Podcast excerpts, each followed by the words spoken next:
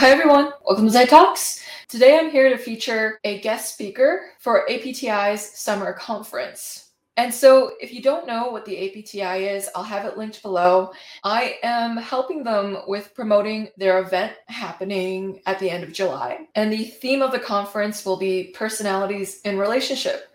If you're interested, check out the links below for more information. So, without further ado, we will go to the video. Today we have Rob and Carly Toomey from Type Coach, and we're here to discuss the ENTP and ESTJ dynamic in business and also in personal life. I'll have them both introduce themselves. Sure, Joyce. Well, thanks so much for having us. Uh, obviously, I'm Rob Toomey. Uh, you know, Carly and I have been running our business Type Coach for the last 19 years. Uh, and along the way, we've learned a lot about what the sort of hardships are of working with different personality types in the context of both our entrepreneurial lives as well as our personal lives. And I'm Carly Toomey. And uh, yeah, it's been a very fascinating journey. And I think um, in, in many ways, it's, it's great for our business that we're, that we're so different in personality type and also a bit hard on us. So we'll, we'll I'm sure, dive into that. Heck yeah. It's an honor to have you on. I'm also taking their master certification course right now. I'll link their wonderfulness down below if you want to check it out. And so, Rob and Carly, you call each other stray cats. Like they're domesticated cats and stray cats. Maybe we could start off talking about that. I'll, I'll, take this one. So, yeah, so we, we talk all the time about inside cats and outside cats. Uh, and uh, we probably didn't realize that we were both outside cats until we started this entrepreneurial journey. And by the, the analogy is that inside cats are people who really feel comfortable inside an organization they like to have you know, a support team around them, whether it's the IT team, the accounting team, or whomever. And outside cats tend to value their independence more than being sort of part of that whole group, uh, and are willing to put up with the uh, bumps and bruises you get along the way, being uh, you know an independent person out in the world at large. So uh, I use that analogy a lot when I'm helping people in a career transition to say, hey, do you really uh, have what it takes to do the outside cat thing, or are you more of an inside cat? And I would add that once you, if you are an outside cat, cat, the problem is that once you become an outside cat, it's very hard to go back to being an inside cat. I feel you there. And so I'm also an outside cat, so I can see the allure. Once you've done it successfully, it's hard to go back to being an inside cat. So totally. Especially if you appreciate autonomy, flexibility, independence in your job, then it's very seductive to be an outdoor cat. Mm-hmm. All right. And so, what are the pros of working together in a business relationship? I can take this one. So, um, I think one of the pros is that both both Rob and I uh, have have a personality type that likes to uh, extrovert, thinking about ideas and concepts, and so you know the we ha- we both sort of love to get into that um, back and forth thinking out loud. Let's let's just sit down and hash this out. We don't have a fully thought out idea when we sit down but then all of a sudden it's just sort of like 20 minutes later it's like wow look what we just figured out.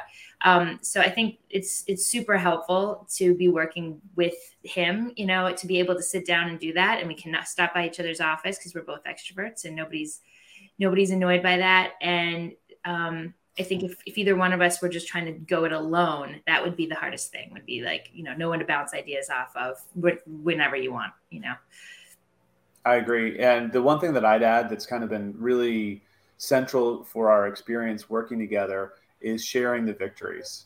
Uh, so when you know, if you think about it, a husband and wife or partner of some kind, you know, if their spouse comes home from a really good day at work, they're like, okay, cool, whatever uh, if we have a really good day at work, we both were involved in it together and we share that victory. Uh, so we've had a number of situations where we're like walking out of a client office and we're like doing the the dance of happiness and high fiving, and it's really something cool to be able to share with one another. Uh, you know, it, I don't think a lot of people have that experience. And we certainly never run out of things to talk about. So you know, it may be that we have to say uh, out on date night we're not talking about work, but there's there's endless topics of conversation if we allow ourselves to talk about work. And i'm sure that if we were married to other people who had different jobs they would be very sick of hearing about type coach. Yeah so it seems like the endless conversation topics is shared among you two. You guys have a lot of energy to bounce ideas back and forth that seems quite synergistic the ability to have an endless amount of, of ideas especially on on rob's side too with the, being an entp and so i'm curious about the differences between the sj temperament and the nt temperament in both of your interactions. I'll, I'll start this one off. So uh, i don't think uh, one of the cool things about our experience joyce is that we started out as really passionate uh, explorers in the field of personality type. So the business piece was always secondary for us. We just, you know, our friends and family said, you've been talking about this personality type thing for years. You have to do something with it professionally. And so uh, that's really what carried us over from a, a passing curiosity to then a, an intense passion to now, you know, an entrepreneurial experience of 19 years. Uh, for the SJ and NT thing, I don't think we appreciated heading into this journey how significant that difference was going to be. Uh, so, you know, the NT, we call them the conceptualizers uh, for us, it's about innovation and advancing and progressing things forward and coming up with new ways of doing things. Uh, and that can create some clashes with the SJ, what we call traditionalists, who's looking to make sure that the systems and processes are working and really has a tendency to want to stick with things that they've seen have been working before. Uh, and so there's a, a good tension between those two. But as Carly was suggesting at the top of the call, that can beat you up right? Because we're both pushing in a very different direction. We both tend to be fairly forceful uh, in our conviction that we're correct. And then one of the things that's really important to highlight about the temperament piece is this isn't some sort of superficial thing. This is a core values piece. This is like who we fundamentally are. And when there's an opposition at that level, it creates a lot more sort of emotional intensity. Uh, people don't have an easy time backing away from or going against their core values. Yeah. So for me as an SJ traditionalist, certainty is a huge value. Like just having the most amount of certainty possible and being dependable and reliable and responsible. And so, you know, for example, um, it's really hard for me to say, oh, I'm just going to try this brand new exercise with a group of people in a training program that I've never tried before and just, you know, hope for the best and maybe it'll work out and maybe it won't. And, you know, or let's just change our business model. We have all these consultants and partners who we work with. You know, we have hundreds of different consultants who use type coach and let's just change our business model and, you know, we'll just see how it goes. Like the let's see how it goes kind of can you know make me nauseous. And so we're, we're, we're there's this push and pull constantly of rob being like we this is it this is where we're going. This is this new idea this new vision. We got to try this out. But there's always at some point there's a leap that is very very easy for him to make. And and I have to get past the hurdle and get get the amount of details and information that will make me feel comfortable that it's going to work out, um, which drives him crazy. Yeah, with the SJs, they tend to want to know the parameters of something. So give me the details and parameters so I can understand what I'm jumping into before I go on full full force with this change. With the SJs, if they've never seen a prior success with what you're recommending, then it's like, well, everyone who's tried that before has either failed or there's no history of success. And so when I look at back at the past, it's not that promising. And that gives me a lack of certainty that this will work out. So yeah. Off-roading is not really our specialty, whereas that's the NT conceptualizers like Rob are the ones who do the most off-roading.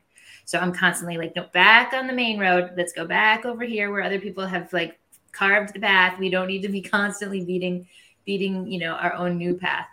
Yeah, I mean, I think uh, fundamentally it's a positive tension, right? If reconciled, this is a powerful thing for any entrepreneurial endeavor to have, which is two very different uh, positions, two very different perspectives that uh, enhance the sort of combined perspective.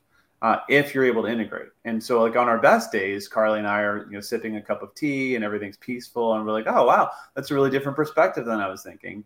Uh, and we're able to successfully and, and, peacefully integrate it. And other times, when you know it's a little bit more intense in the business, uh, there could be sparks, right? And it can be really like a uh, both of us seem to uh, further entrench into our positions of difference. Uh, and then it's like it takes a lot of work to excavate out of that sort of entrenchment and get back to a productive place. And I would say that the the other challenge between the two temperaments that really jumps out for me is, um, for well, you know, maybe this is this is this is one of the positives it is um, how we you know how it comes out that we come up with ideas. So um, Rob is often the idea guy. He's throwing out all these different possible ideas. He's super excited about all these different ideas. And usually he's spent, you know, maybe 30 seconds thinking through of them before he wants to start talking about them. And, you know, when you work together and live together, you know, and you're all in the same space, it's very easy for him to be like getting coffee and like, I just thought of something. I thought of this idea. And he wants he wants my energy and enthusiasm to be really high when he comes up with these ideas. And of course, what do I want is is a little more detail to even consider them, like to even even know what we're talking about. Half the time, I'm just trying to figure out what he is actually what is this idea and to him, it feels like I'm trying to dive, you know, I'm taking him from this high level, exciting place down into this like the weeds. Like, why are we going down there? This is a brand new idea. Like, can't we just play up here at the high level? Um, and so there's that always that tension. And he sort of feels like, you know, maybe I'm a wet blanket sometimes. And I'm just like, I'm just trying to even understand what we're talking about. So there's that tension as well. Yeah, I can add to that, Joy. So the the thing that we've learned, and it's it's obviously based in the temperament, also on the SN dimension. So I think this would apply to anyone who's trying to bridge that gap. Is that the sensing type really wants to understand whether the suggested idea is feasible to then determine whether or not it's a good idea. Uh, and intuitives don't really need that determination. And so there's there's just a difference in how the sort of evaluation occurs. So Carly's saying, okay, so I hear what you're saying. If we did that, what would be the obstacles? Would it even work? Would it interface with our current systems and processes? Do we have the people in place? Is it unrealistically expensive? And these are all things that for the intuitive, we would say, we'll figure that out later. We want to know if this is a good idea or not to then determine whether we should put more time and energy into evaluating it. And it's just a different process for sensors who are like, I can't evaluate it if I don't have a sense of whether or not it's feasible or not. Uh, and so, yeah. And I think I think we're just unlikely to want to spend a lot of time talking about something at the high level before we get into a few of those details. Like it's just kind of feels it, it feels like what are we even talking about if we're not going to go at least a layer down, right?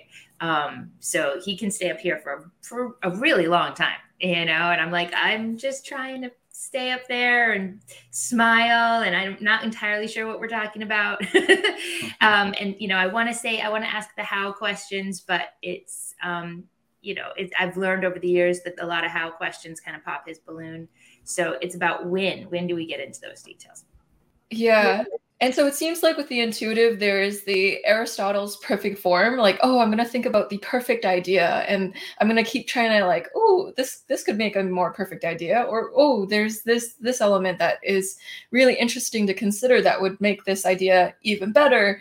And then the sensing types like, but is that perfect idea applicable to reality? and so trying to ground that idea in reality. And so I, I could see that. And that could make a really good duo in work too, because if the ENTP actually does have an idea that the SJ finds is feasible, then the SJ is very good at the executing and implementing of that idea if they care as well and I think I think Rob's always said over the years that he he likes to present a buffet of ideas, and he he sort of allows me to pick and choose which ones seem like you know front runners that that are going to make sense that we should go with. Um, so as long as he doesn't get attached to any of them, um, then we're good. And he's not. He's not usually all that attached to any of them. So he's just constantly sort of providing them, and then I'm sort of selecting and then running with one at a time, hopefully. Although although it feels lately like six at a time. well, and I think one of the the um, because Carly touched on a really important piece, which is timing. So recognizing that uh, there's a time and a place to get into the t- details, and there's a time and a place to stay at the high level, and that works both ways, right? So I have to say, all right, so now is the time for Carly to dig in and determine whether this is feasible, and that's going to be a key step in her getting excited and enthusiastic about the idea or collectively us realizing that it's not something we can pursue uh, right now. Uh, the other thing that's really sort of central to this whole sort of, I, I think, uh, successful working relationship is this notion of intention. Uh, and so for us, recognizing that her desire to do this is not a good or a bad thing, it's not uh, intending to frustrate or annoy. Uh, or in the same way that like me bringing up a bunch of new ideas in the middle of talking about something completely different uh, it's not my intent to throw things off. It's not my intent to frustrate or annoy. I may still do so. Um, but when you have an understanding that your partner is just coming at it from a different perspective, you have a lot more patience. Uh, and so it takes a lot of the steam out of the situation when you're like, oh, they're not they're not intending to frustrate. They just you know happen to be wired differently. And so once you know about type, you don't take other people's actions as personal because you realize it's just a different approach. And so I wanted to go back to one of Carly's ideas, and it was about how ENTPs are not attached to their ideas, so they can give you six at once to think about. But it's okay if you pick and choose and you don't you don't implement all of them. And so, yeah, with ENTPs and ENFPs, they actually throw out ideas without having an attachment to them first. So for someone who's typically attached to their ideas when they generate ideas, it's like, whoa, I thought when you said it out loud, you wanted me to do it. And so ENTP and ENFP managers, they might run into the challenge that their subordinates think they're serious about every single idea that they talk about, whereas it was just an idea and I needed to voice it out. Now it's, I, I didn't mean for you to act on all of those ideas. Yeah. So true. And I, have definitely found that to be helpful to keep in mind. Like, I don't need every single idea doesn't need to be vetted. Like, we can just talk about it and it's a fun little topic and then we can move on with our day. And it's not, you know, it's not a, it's not like an impending threat that he's going to be pushing this hard and that I'm going to have to now go do it. Like, I can just let it wash over me. Um, and, it, you know, I think on, on some days I can forget that. And, and I'm like, but that doesn't even make sense. That's not going to work for this. And so, what am I doing? I don't even need to bother with that. Like he just, we just want to chat it through quickly. Yeah, the when we coach ENTP leaders, often this is what we're teaching them and their teams, which is this notion of what we call ripeness. Uh, and so the team is empowered to ask the ENTP or INTP or ENFP. It's really the N, the NPs who are most likely to do this. Um, to ask them, is this something that is ripe? Are we supposed to be working on this now? Or are you sharing this idea because at some point between now and the next 18 to 24 months, that should end up on our roadmap? And most of the time, it's in the latter category. It's not something that we need to focus on right now. And so the, the sharing of the idea is to make sure that we don't lose that idea. We want to make sure that we're thinking ahead of things. And so the team can sort of easily try to categorize where the idea fits in the timeline and say, do, so do we need to move stuff off our current to do list to make room for this. And they're most likely going to be like, no, no, no. I just want to put it out there so that we have this new idea to consider. The only other thing that I'll add, just personally, is that the more often an idea comes up, the more connected to it we become. Uh, I do think that there's like a gravitational factor. So, like, if my brain keeps being drawn back to the same thing over and over again, then I start to see that there's probably something really there. Uh, and that's when this sort of um, attachment factor comes in. So that's a good thing to keep in mind. Sometimes people think that when an ENTP or ENFP or NP type is throwing in an idea, they mean it and that you should prioritize it on your to-do list when, when they don't mean that. And um, that's also a good cue too. If an NP keeps mentioning an idea over and over again, it might mean that they actually are starting to to really care about this idea too. So noticing repetition, you can see the importance of what someone is saying. Like even with SJs, if they want you to do something correctly, they might repeat the repeat the way to do it so you, that you do it in the right way the first time and not mess up and bring it back to them. I mean, we never do that, do we, Rob? Just a couple times, just a couple times every hour. I mean, every once in a while. You should ask my kids about that. And the ironic thing is, sometimes when SJs repeat commands or repeat how to do something, it makes the other person want to do it even less. So you'll have an even more rebellious person on the other end going like, because you told me it twice, I'm not going to do it. And then it creates an even more feud. Yeah. For sure. I have I have definitely noticed that that trend. Especially if they're a rebellious P type. Yes, well, I we have uh, a daughter who is 12, who's an ESTP, and a son who's an ENTP, like Rob, 12 and 15. So, uh, yeah, they do not love the repetitive um, mom comments, and it definitely makes them less likely to to take action. They sort of dig in their perceiver heels, for sure. It creates a polarizing effect, right? So the harder you push, the less you get. Uh, and both of them have an independent streak uh, a mile wide. And so if we if we cross that, you know, and it's for different reasons, right? So the NTs and the SPs have very different reasons for that independence being such a strong factor. Uh, but the the reality is, in both cases, if you trigger that response, you're touching on a core value again, and you're going to see that sort of uh, stronger energy. That gives it a lot more compassion because the reason why people rebel it's it has to do with their core values because it might feel like when a person doesn't listen to you, hey, they just don't care or they're just being rebellious on purpose with no real reason. So we can discount why people do what they do. But when we realize that we're actually stepping over their core value, which is why they're not listening to us, it's like, oh, that was way deeper than what I thought the reason why you were not listening to me was. Yeah, taken as disrespect when actually it's really not. It's it's much more about them themselves.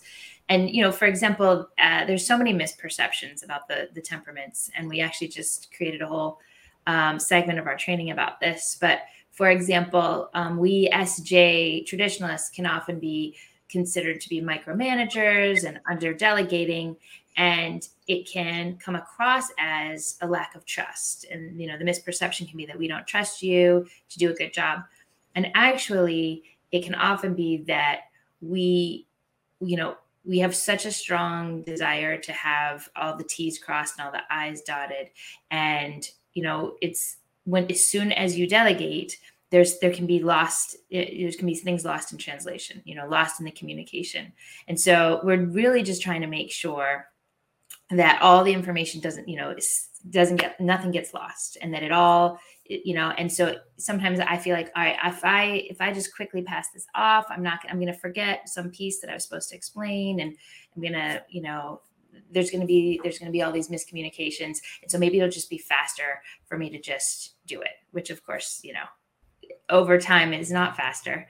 Um, but that's i think one of the challenges for sjs for sure is is delegating and and making sure that they are giving people lots of opportunity to try new things yeah, that is true. I think if you want things done in a certain way, then sometimes you have to do it yourself because when you hand it off to someone, they might get one detail off that changes the whole entire thing and how it was supposed to be like.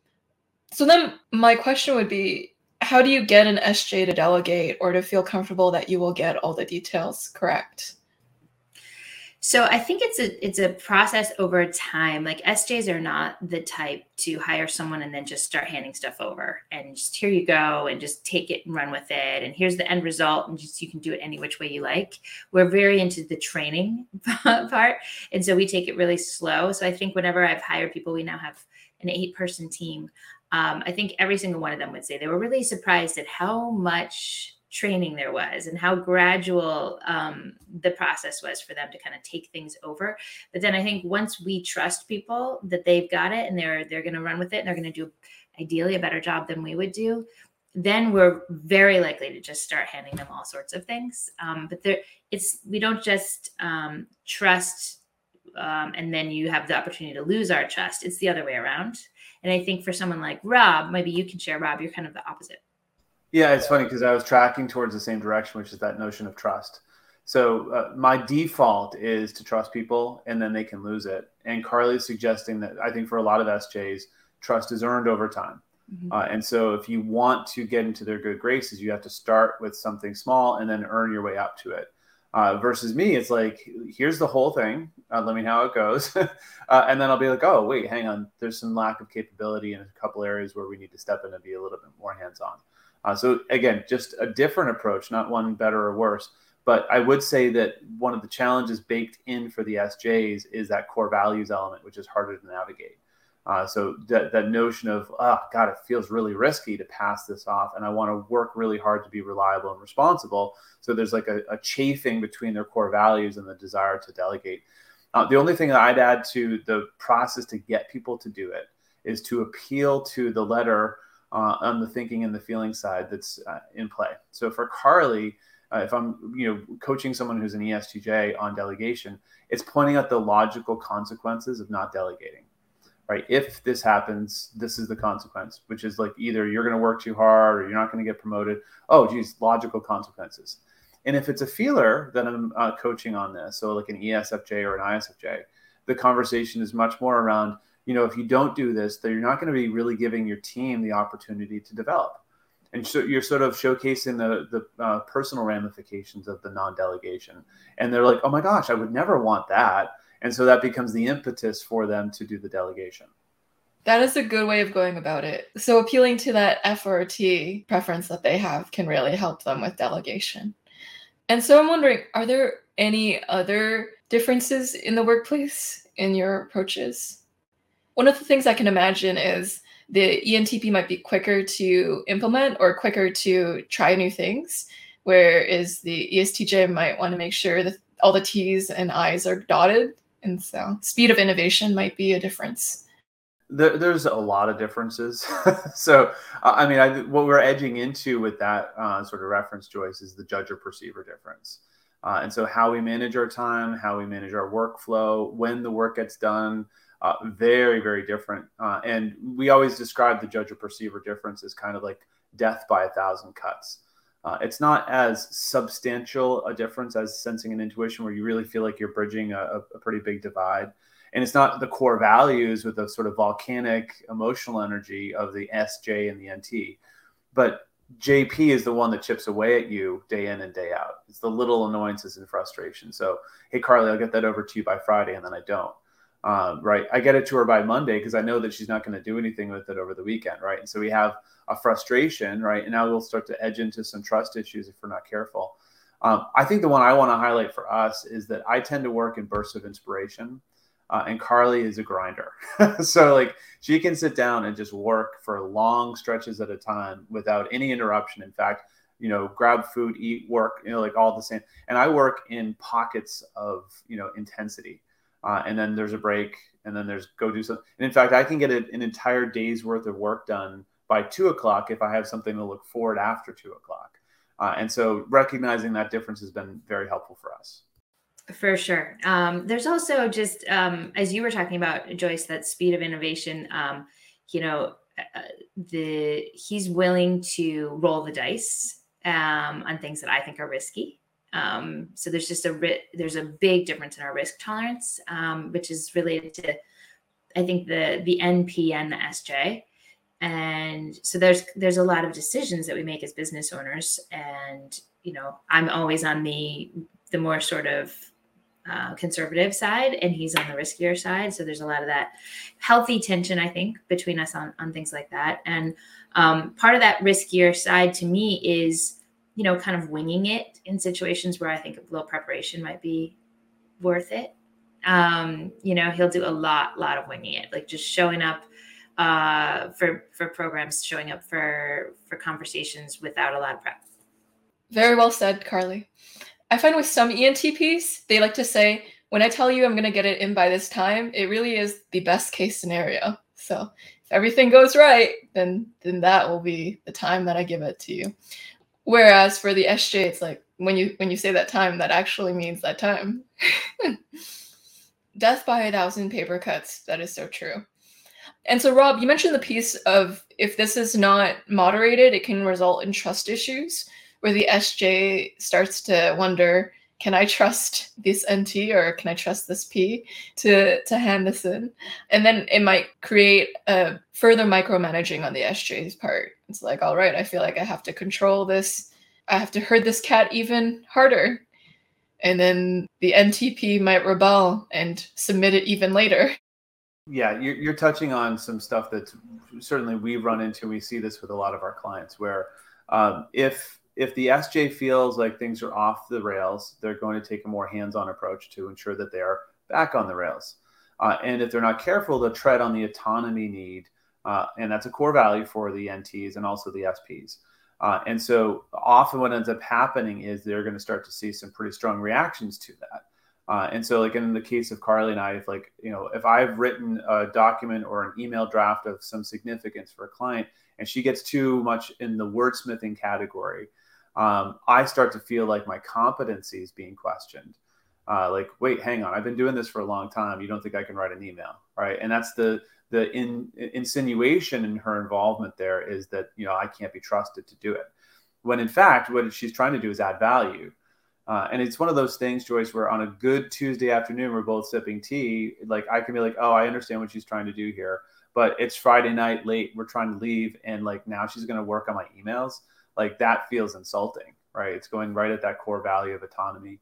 Uh, and so we've had to watch out for that one a lot uh, because, again, it's, it's not the intent of the person, um, but it's still producing the result. so I always like to make the distinction between you can make an explanation, but it doesn't excuse uh, the situation. You know, you just have to not understand that the person's intent is in there. It still has created the frustration, though.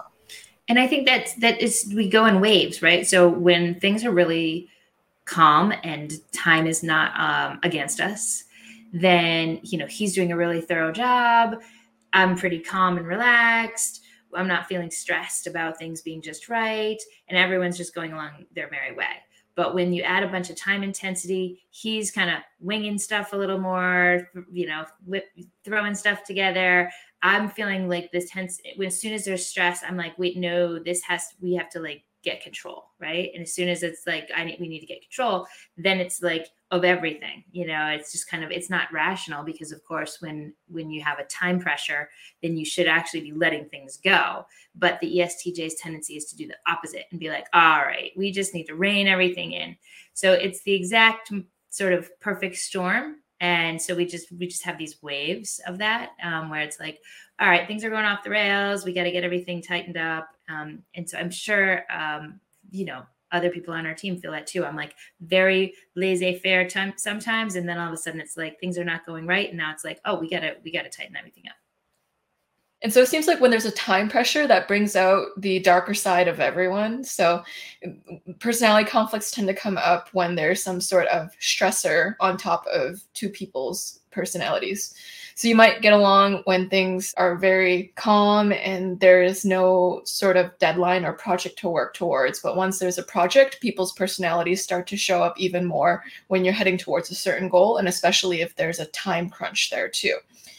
For sure. And I think even more so for the judges, right? So time is a much bigger stressor for judges than perceivers.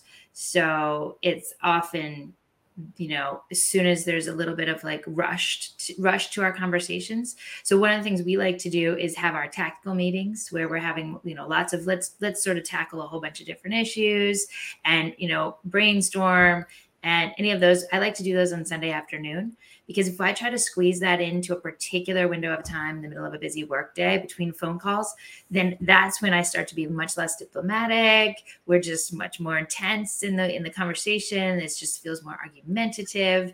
When we're just in a relaxed, like, listen, if this takes an extra hour, it's okay. Attitude, then things just go a lot more smoothly. Hmm. Yeah, that's really well said with judging types, they really want closure. And so they see time as finite. This is something that we need to work with. In fact, I would like to promote their certification program right now. So wait, I have the, the notebook right here. So in Robin and Carly's certification, they have questions to figure out what type you are. And one of them is do you tend to spend most of your time trying to be productive and have a hard time turning that off, just relaxing and accomplishing nothing? And so this is the judging choice. Or do you find it easy to unplug and get into a relaxed state where you're not trying to cross anything off of your list?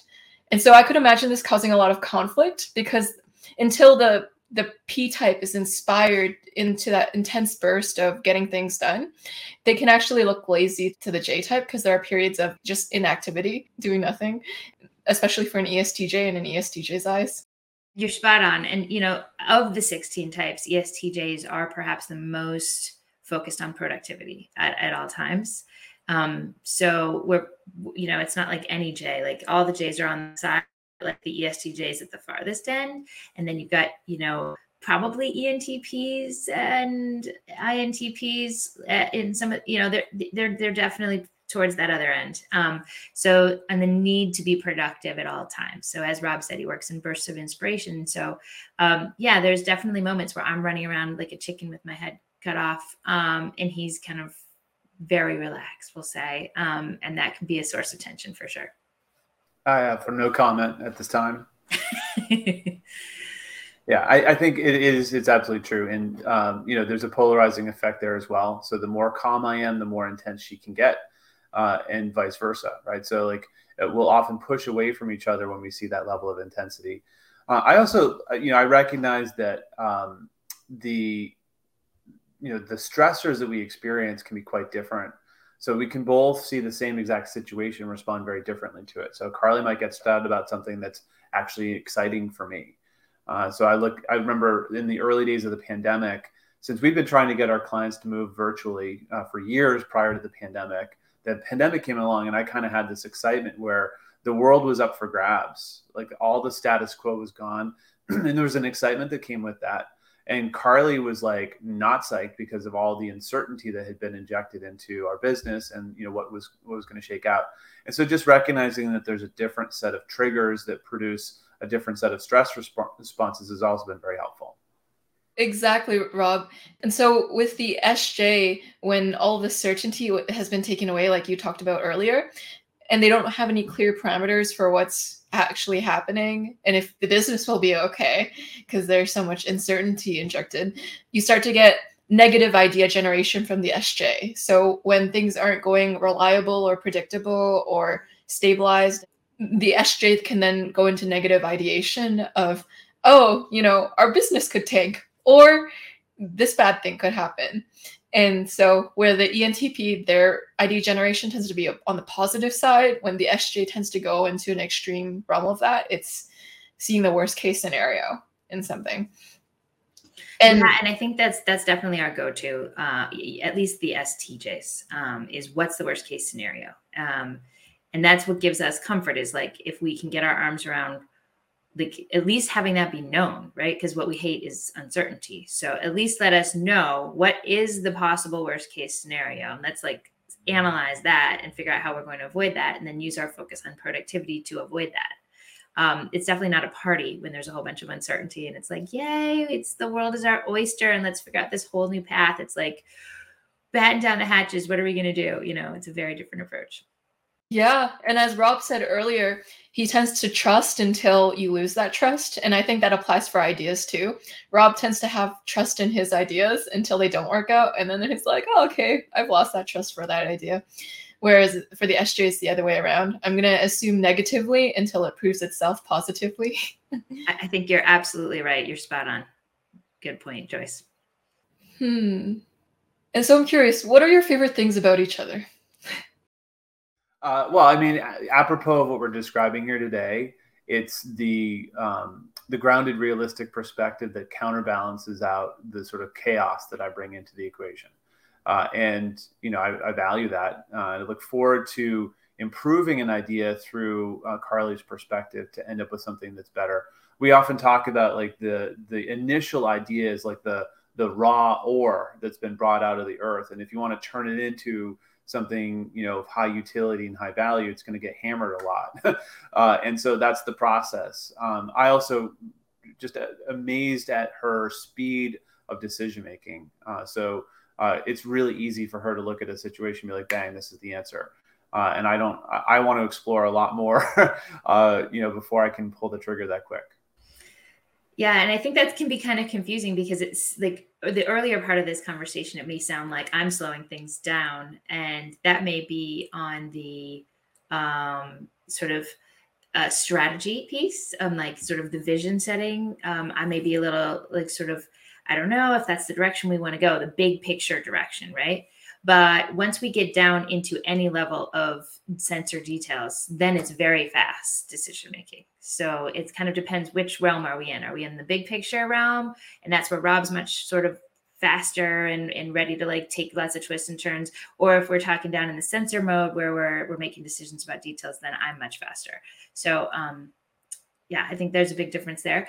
But um, as far as what I really appreciate about Rob, I think um, I love I love his energy is his positive optimistic energy. Like he just has this um this vibe that you know everything is is possible and there's just so many different ways to get to the right way and that we don't have to worry about whether it's just the exact right path because there's many paths there. And um, so that frees him up to to sort of be coming up with all these fun ideas. I sort of can get myself focused on like there's probably one best path and let's figure out what that is and that can slow things down. Um, so yeah i think that's that's one of the things. And just just the the the volume of of ideas, concepts, um, possibilities that's that's always coming out of him. Yeah, that is a really sweet note to leave this interview on. Thank you, Rob and Carly, for coming out. And I heavily appreciate Type Coach.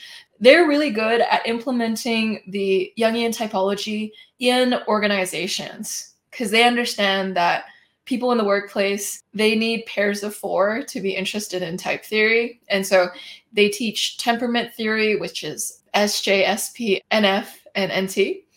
And they also bring you through the dichotomies in a very in depth way. I highly recommend them. And they have stuff like stress courses, how types deal with stress, how to coach the 16 types, and just a plethora of different practical topics. I find because Carly is able to have the ESTJ perspective in the organization, there's actually a, a lot of practical application in type theory. So if you want a place where type theory is actually actionable in real life, Type Coach is a really great place to explore. I did their training program, it's really rad. And yeah, thank you for sharing about the ENTP and ESTJ dynamic. It seems like the SJ need is to be reliable, to stabilize the system, to be dependable.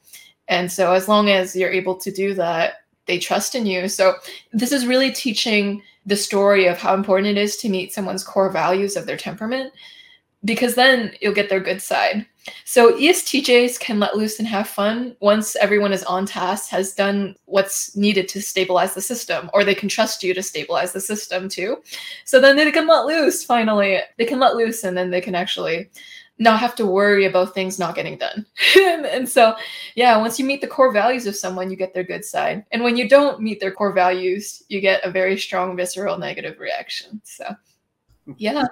Well said, Joyce. Well, it's been a pleasure to chat. Uh, thank you for inviting us in, and uh, we look forward to staying in touch. Thank you so much, Joyce. This has been lots of fun.